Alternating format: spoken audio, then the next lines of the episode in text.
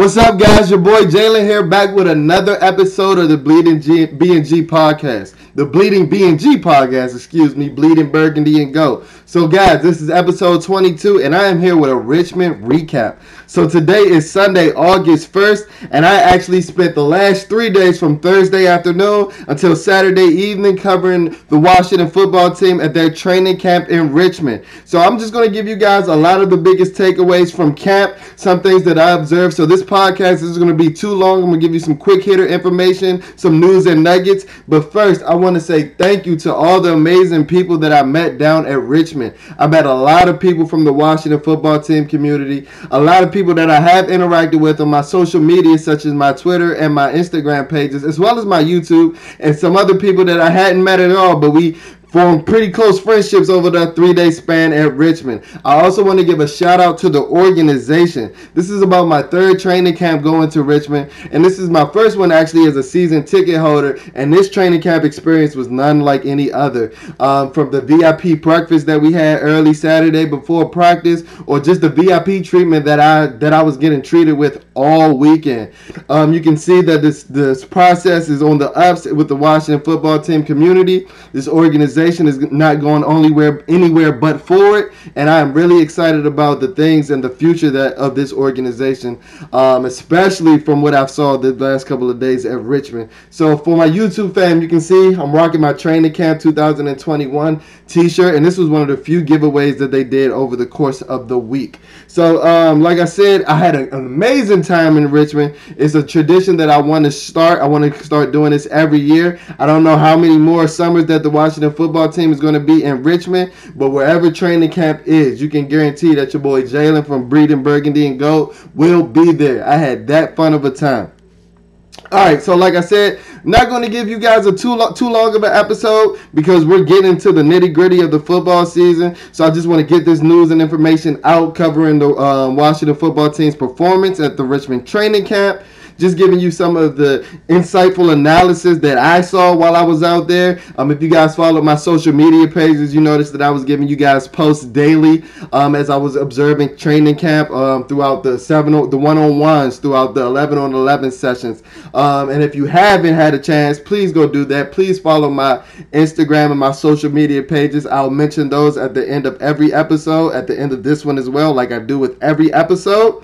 Um, but for now, I just want to go over the biggest takeaways that I got from Richmond training camp, which I said was an amazing experience.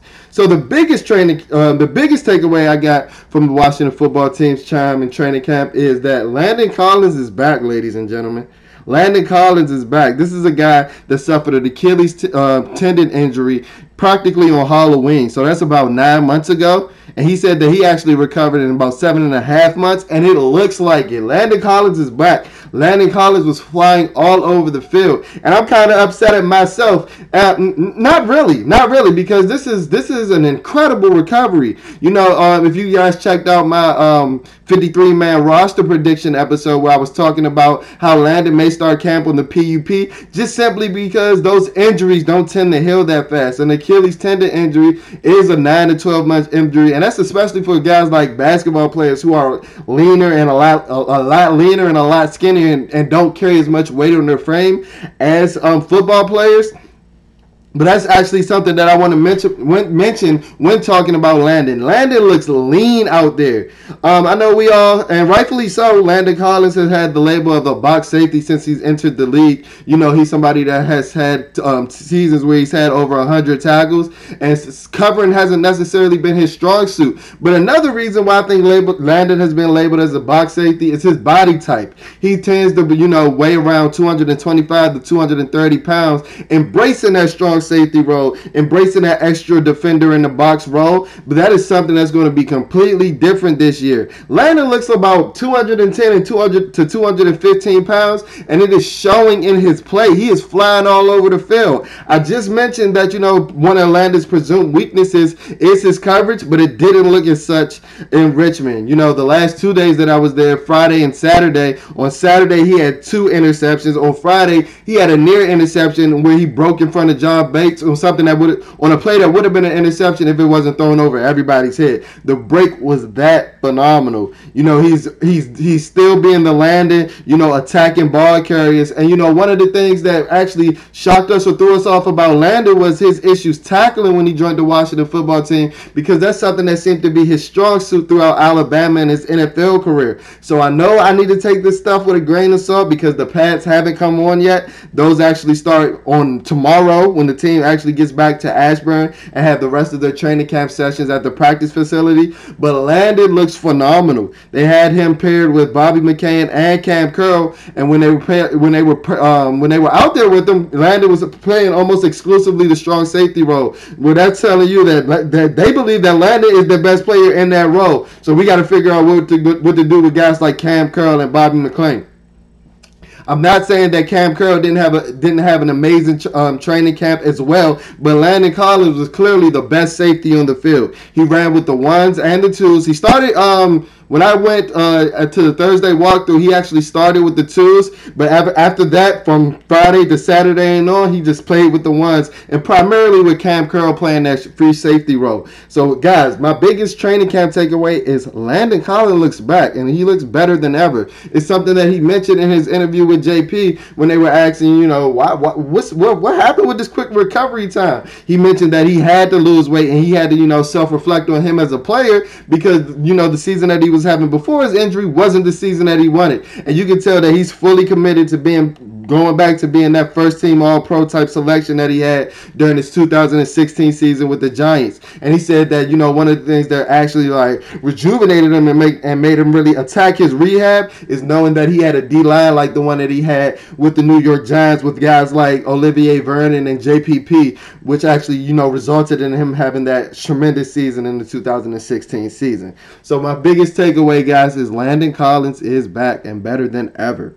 All right, my next takeaway, my next takeaway from our time in Richmond is that the wide receiver six to seven, the back half of the wide receiver depth chart, depth, ch- depth chart, you know, roster position battle is heating up.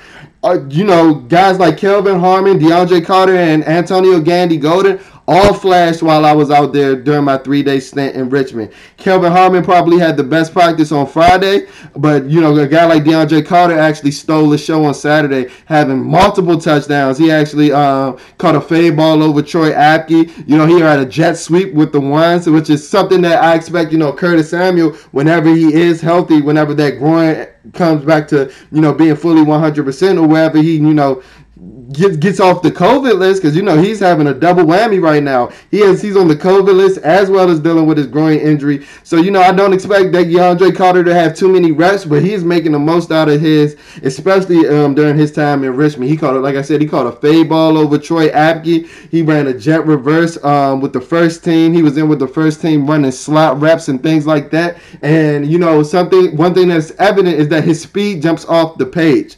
And one thing that I also noticed throughout the time in Richmond is that whenever they were doing punt return and kick return duties, DeAndre Carter was getting a lot of the first reps. You know, guys like um, Steve Sims and Isaiah Wright were back there practicing with him, but the first guy out there, you know, catching and fielding all the punts and the kicks was DeAndre Carter. So, you know, Ron is somebody that values positional flex and positional value and team speed, and DeAndre Carter checks off all those boxes. So look out for the name DeAndre Carter when roster cuts come. I didn't particularly have DeAndre Carter making the 53 man roster initially, but you know the way that he's he's performing in camp and things like that, he is shocking a lot of people. Not just me. There were a lot of guys in the um, in the stands and things like that. Like, who's this number 16 guy? Because his speed was just popping off that much, guys. And look, DeAndre Carter, that's a name to watch out for.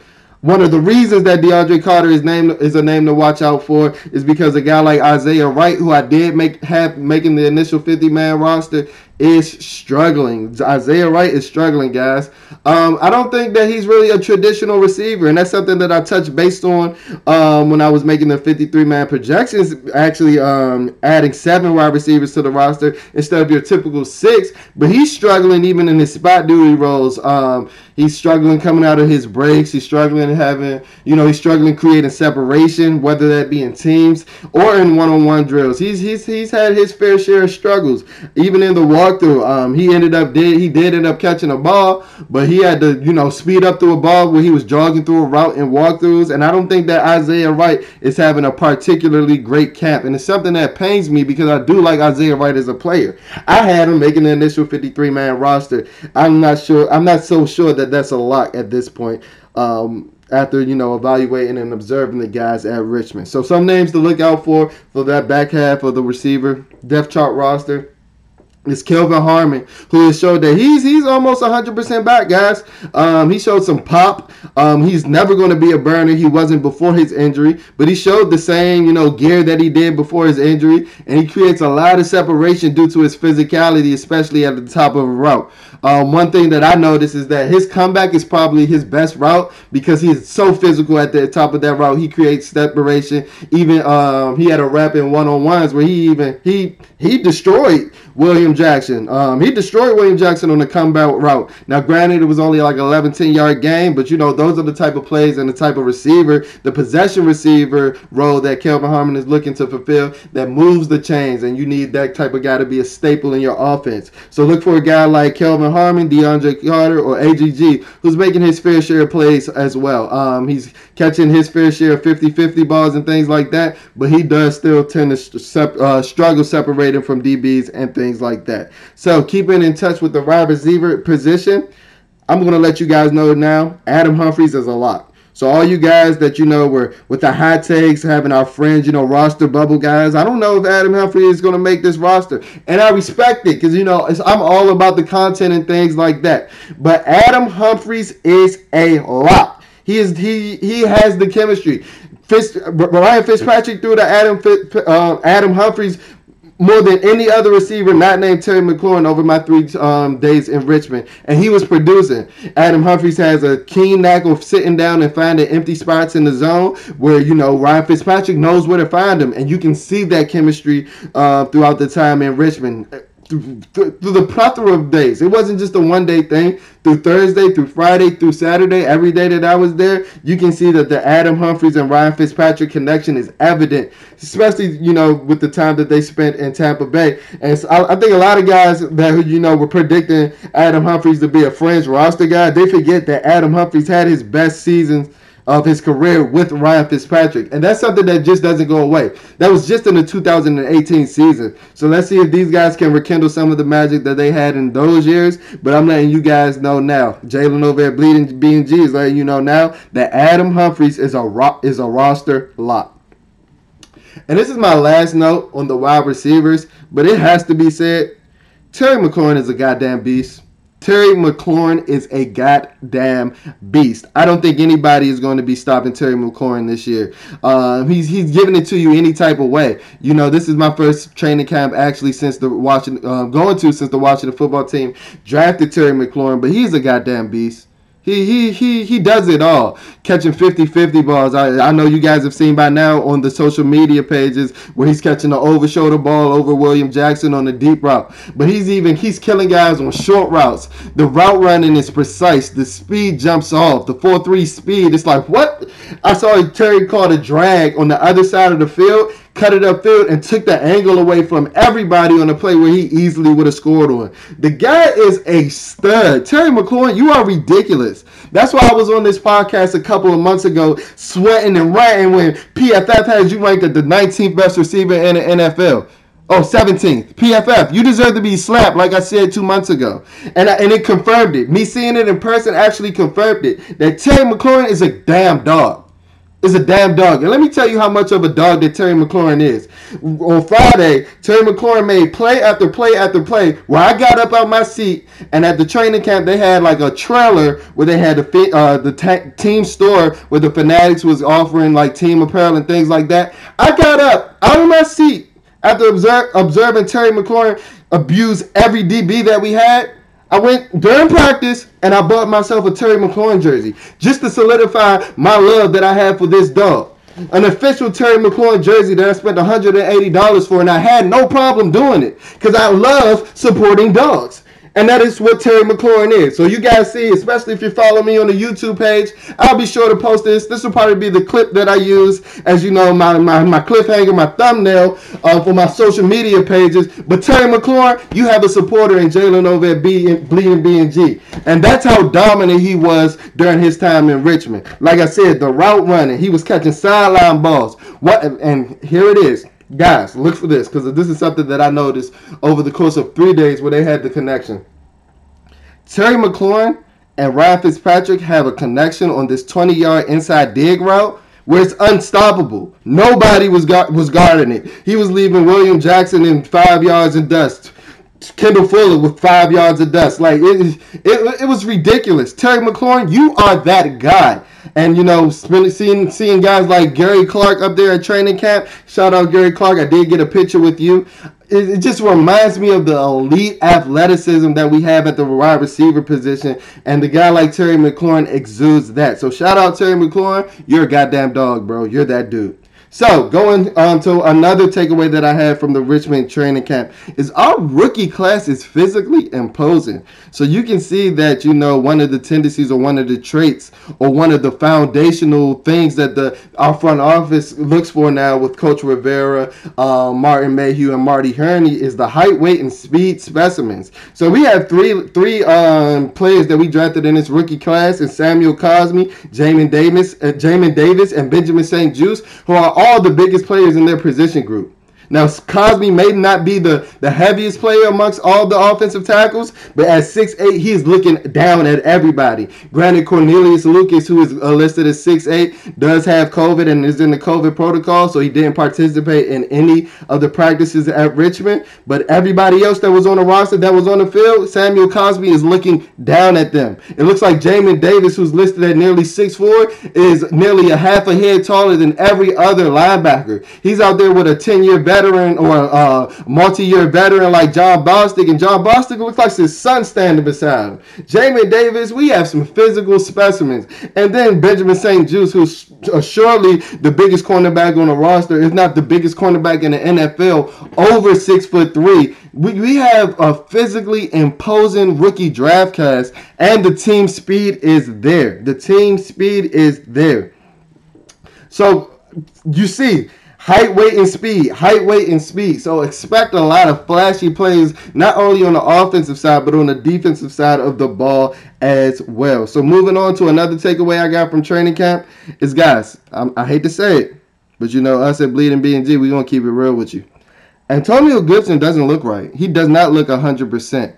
Um, and the day that I wasn't there on Wednesday, I actually listened to the Redskin Talk pod, and Pete and JP both said that Gibson did not look 100%, looked like he had a hitch in his giddy up and things like that. And then when I got down there um, on Thursday, it was like a complete 180. He was looking spry. I heard that in the earlier practice that day. Granted, I got I came during the walkthrough later that evening, but um, my guys over, um, my guys Tay and Todd and um, Rio Robinson, they told me like, no, Gibson's good. Gibson's ready to go. But then come su- Sunday, when the team is going into the goal line work, he has his first rep where he gives like a hard shoulder dip, and it was an impressive move. But you see, as soon as he gave that move, he just gave gave out. He just he's just like pulled up he pulled up, ran out of bounds, and then limped back over to the sideline. And I didn't notice him getting much work after that. And I'm, I'm pretty sure it had something to do with the toe. Because, like I said, it was right after he gave that hard cut inside. He bounced outside. And it was like, ah, he just didn't have anything else to get, you know, to cut it back up potentially for a score. He just ran out of bounds and then proceeded to limp over to the sideline. So that is something to look out for, especially for your uh, fantasy football guys and things like that who expect Antonio Gibson to have a huge year. That's me included. I expect them to have somewhere along the lines of 1,750 um, all-purpose yards and 17 touchdowns. And the way that he was looking in Richmond, not looking 100%, is is is making me nervous, making me nervous on that on that projection and that prediction because if he can't give it to you in practice come August, you know, hey, the season is here, guys. Like preseason starts in two weeks, and we play the um, San Diego Chargers in about 40 days. So the season is here. So hopefully he can recover and get to nearly uh, near 100% by that time. But as of right now, during my time and my observation in Richmond, Antonio Gibson was far from 100%. All right, moving on to another takeaway, and this one is one of the bigger takeaways. Uh, maybe maybe second biggest in my opinion, um, behind the Landon Collins situation where he's looking like a complete stud.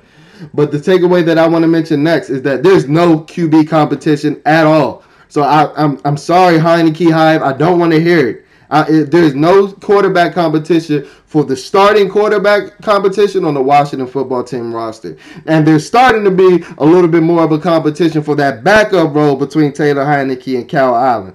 Not saying that Taylor Heinicke has looked horrible, but he doesn't look like the guy that we saw in that Carolina Panthers and that Tampa Bay Buccaneers game. Now, granted, Taylor Heinicke is a guy who makes his mark and makes his calling on extending plays, which is something that you're not going to do in a training camp situation or training camp practice where plays are often blown dead. But Taylor Heinicke does not look like the guy that we saw late last season. And he doesn't look anywhere close to what Ryan Fitzpatrick has done.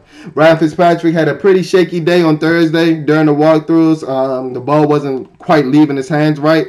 But on Friday, as I mentioned, the connections between him and Terry, but he was just hitting he was hitting guys left and right throwing a bunch of YOLO balls. If you don't know what a YOLO ball is, is a 50-50 jump ball where guys were actually coming down with it. I, I, know you saw the one on social media with Terry coming down with it. There was a play where Kelvin Harmon came down with it. There was a play where Antonio Gandy Golden came down with a 50-50 ball. And all of these balls came from Ryan Fitzpatrick. And, you know, he's living up to his gunslinger mentality and giving, you know, the receiver a chance to make a play. So we all talk about Fitz magic, you know, with his and things like that. And that's, you know, because he's going to give his guys a chance to make a play. And the receivers were making plays in Richmond. Yes, they were. They were attacking those 50-50 YOLO balls. And it wasn't even 50-50 at a point. Like when you when you get to having four or five of those in one day, the percentages, you know, often rise. Maybe a 75-25 ball because that's what it looked like. So the the quarterback competition, there isn't any.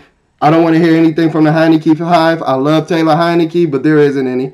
Um, you know, he had mentioned in his press conference on Friday that he believed that he struggles throwing left. So that's something that us over at Bleeding B&G took keen information to, and we kept the eye out for it. And in his first seven pass attempts yesterday, he didn't even look to the left. It was either a completion or an incompletion to the right or the middle without him even glancing over to the left. So that's something to look out for, guys, because then, you know, defensive coordinators and, and defensive backs and defensive players, all elite minds in the NFL game, you know, all minds more sharp than, you know, little old Jalen at Bleeding B&G. They're going to pick up on that tendency and start cutting off half of the field and making them, you know, forcing, overloading the uh, right side in the middle of the defense where he's going to have to make a play outside the numbers on the left side. So that's something to look out for. Another takeaway that I got from um, Richmond is that the D line is the, closest unit on the field, guys, and that's important because that's the best unit that we have on our roster. But those guys are nearly inseparable, whether that be the defensive tackles or the defensive ends, whether that be in between drills, during drills, in bet- during 11 on 11s when they're rotating in and out. The defensive line is the closest unit on the field. Those guys are always beside each other and things like that. Um, always talking, always communicating. And here's one of the examples that I um, actually picked up on. There was actually an altercation between Montez Sweat and uh, uh, altercations are a pretty big word, but tempers flared between Montez Sweat and Temarrick Hemingway, with uh, tight end Temarrick Hemingway, where he kind of sustained the block too long. Sweat took some exception, and Chase Young, being the leader that he is, stepped in for his buddy Montez Sweat. Hemingway took exception as um, Chase stepping in. Chase just went berserk, talking. He t- he told the whole the entire media was shocked. Chase Young said, "I throw hands." And talking to Temarrick Hemingway from the middle of the field as Temarrick Hemingway was getting escorted off to the sideline, and he said, "If you want to throw hands, you can meet me on this side of the field as well." Like it got, and tempers were flaring. And then two plays later, after you know a good run by Taylor Heinicke, we actually faked out Montez Sweat on the um, pitch play. Um, Cole Holcomb and Sammis Reyes got into it with Cole Holcomb just went and teed off and punched Sammis in the face. And Sammis, you know, that Chilean, you know, that Chilean war ready blood, he, he he went back home real quick and flashed and put Cole in a minor chokehold that he didn't uh, sustain for long. Um, but tempers actually flared um, during the Washington football team's practice on Friday. I don't know if it was because it was too hot. Temperatures did reach about 98 degrees that day. Um, but that was just an uh, example I wanted to mention about the close close uh, closeness of the defensive line unit and things like that. A few more takeaways before we're finished, guys. Like I said, I don't want to keep you guys too long. Um, one thing that I did want to mention though is that the tempo of train uh, practice seemed fast. You know, they used um, these clocks on the side where they actually timed every segment of practice, and the players were actually transitioning from um, one drill or one station to another station very fast. And you know, I said this is my third camp, training camp. I actually went to the training camp in 2016 under the Jay Gruden regime, where it looked like you know players were dragging. It's a completely, uh, complete 180 difference, a complete contrast between the things that I observed in this training camp and the last one that I observed in 2016 at Richmond. Players were running from, players seemed motivated, running from station to station, sideline to sideline. At 10 o'clock in the morning when practice started, David Mayo gathered all the linebackers um, at this training camp on Friday. I actually sat next to Chase Young's mom. It was a great experience. She's an amazing lady. Hey, Mrs. Young, thanks for all the um, insight that you gave me.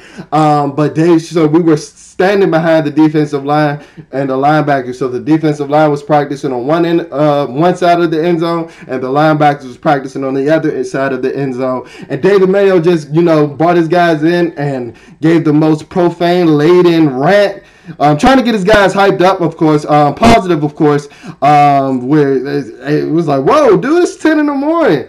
Chase, even Ch- Mrs. Young, Chase my Young's mom was like, "Oh, okay, fifty-one. I see how you going." And that just shows that you know this team is ready. This team is motivated. And I actually had a deeper um, look at. Uh, I actually had a deeper um, look into that situation because um, you know David Mayo is actually somebody that was brought in during this offseason period. And for me, who thinks that Jon Bostic might actually be the surprise cut of the Washington football team training camp in 2021. That was actually something that actually threw me for a loop because for somebody who's such an established veteran and in that room and things like that, I would think that Bostic would be somebody that's galvanizing his unit and things like that. But nope, it was David Mayo who, you know, was brought in by this regime.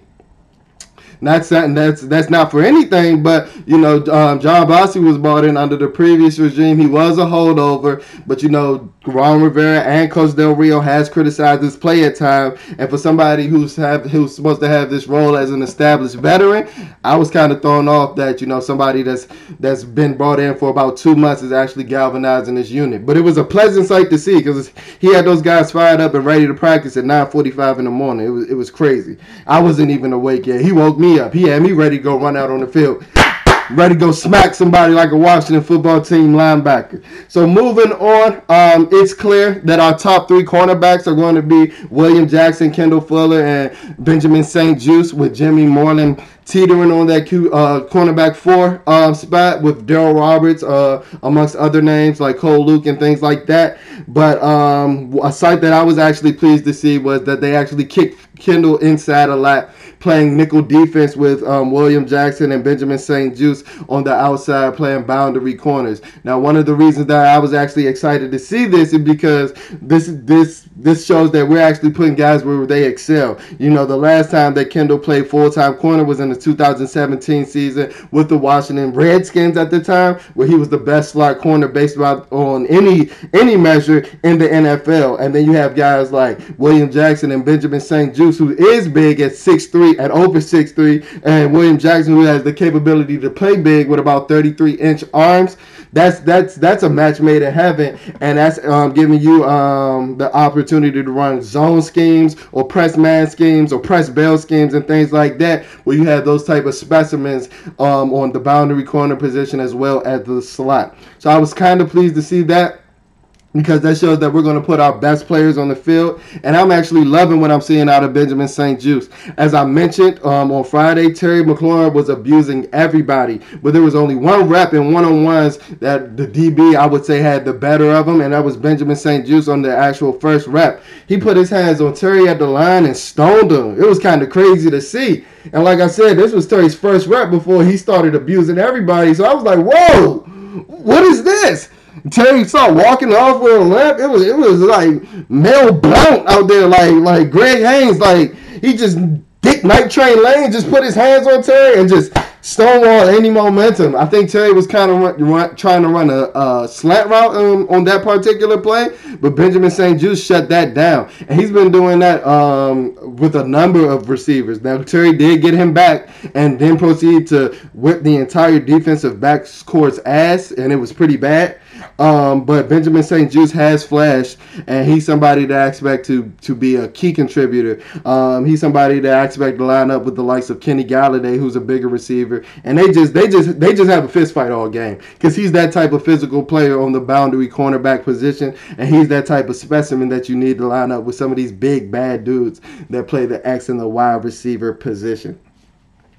Okay, the last thing that I want to mention that really stuck out to me. Oh, Going back to that nickel defense that I mentioned, though, Jon Bostic and Jamin Davis were the first linebackers on the field in any sub packages throughout the time um, in Richmond. Now, that may change because Cole Holcomb had a really strong practice on Saturday, and I believe that after training camp, I think that this is just the the, the coaches and things giving you know Jon giving Jon Bostic some veteran deference and things like that. But Cole Holcomb and Jamin Davis are easily our two best linebackers on the field. Cole Holcomb had a one-handed catch when he did rotate in that sub package where he um, intercepted Taylor Heinicke and he looked like Odell Beckham. I said, "Is that Cole Beckham?" I was about to jump and jump out my seat and go get a number 55 Cole Holcomb jersey from the same team store I got my Terry McLaurin jersey. It was that impressive. So while Jon Bostic and Jamin Davis were your first sub package linebackers, I don't expect that to be the case for too long uh, because Cole Holcomb is coming on really strong. And I do think that those are the Jamin Davis and Cole Holcomb are two best linebackers on the roster.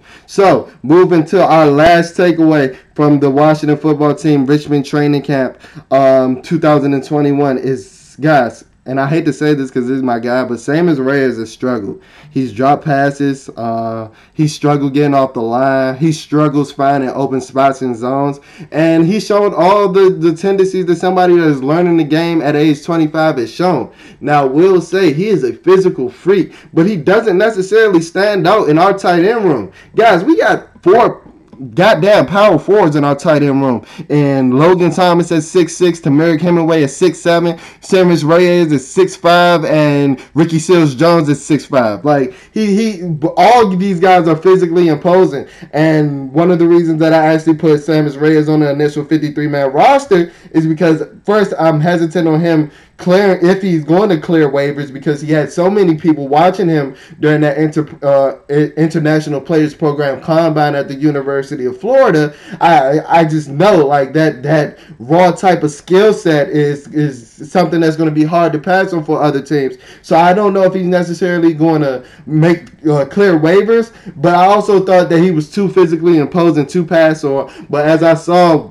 that we we was trying out a goddamn starting five out of our tight end room, it kind of it kind of made me feel a little bit better about you know Sammis Reyes potentially not being on the Washington football team roster this upcoming year. So that's it, guys. I told you it was going to be a quick wrap up. Hopefully, you guys have more insight than you had before you listened to our episode. Like I said before, I had an amazing time at training camp. Shout out to everybody that I met during training camp because we make up an amazing Washington football team community. I had a blast talking to you guys and can't wait to see you guys throughout the season. Like I said, I'm a season ticket holder. I'm in section 135, 135, 139. So please look out for me. And as we do for every episode, please check out our social media pages, our Instagram page. I'm going to tag it for my YouTube fam. But that's at Bleeding BNG. That's B L E E D I N G B N G. Our Twitter handle, handle is a stat, tad bit different.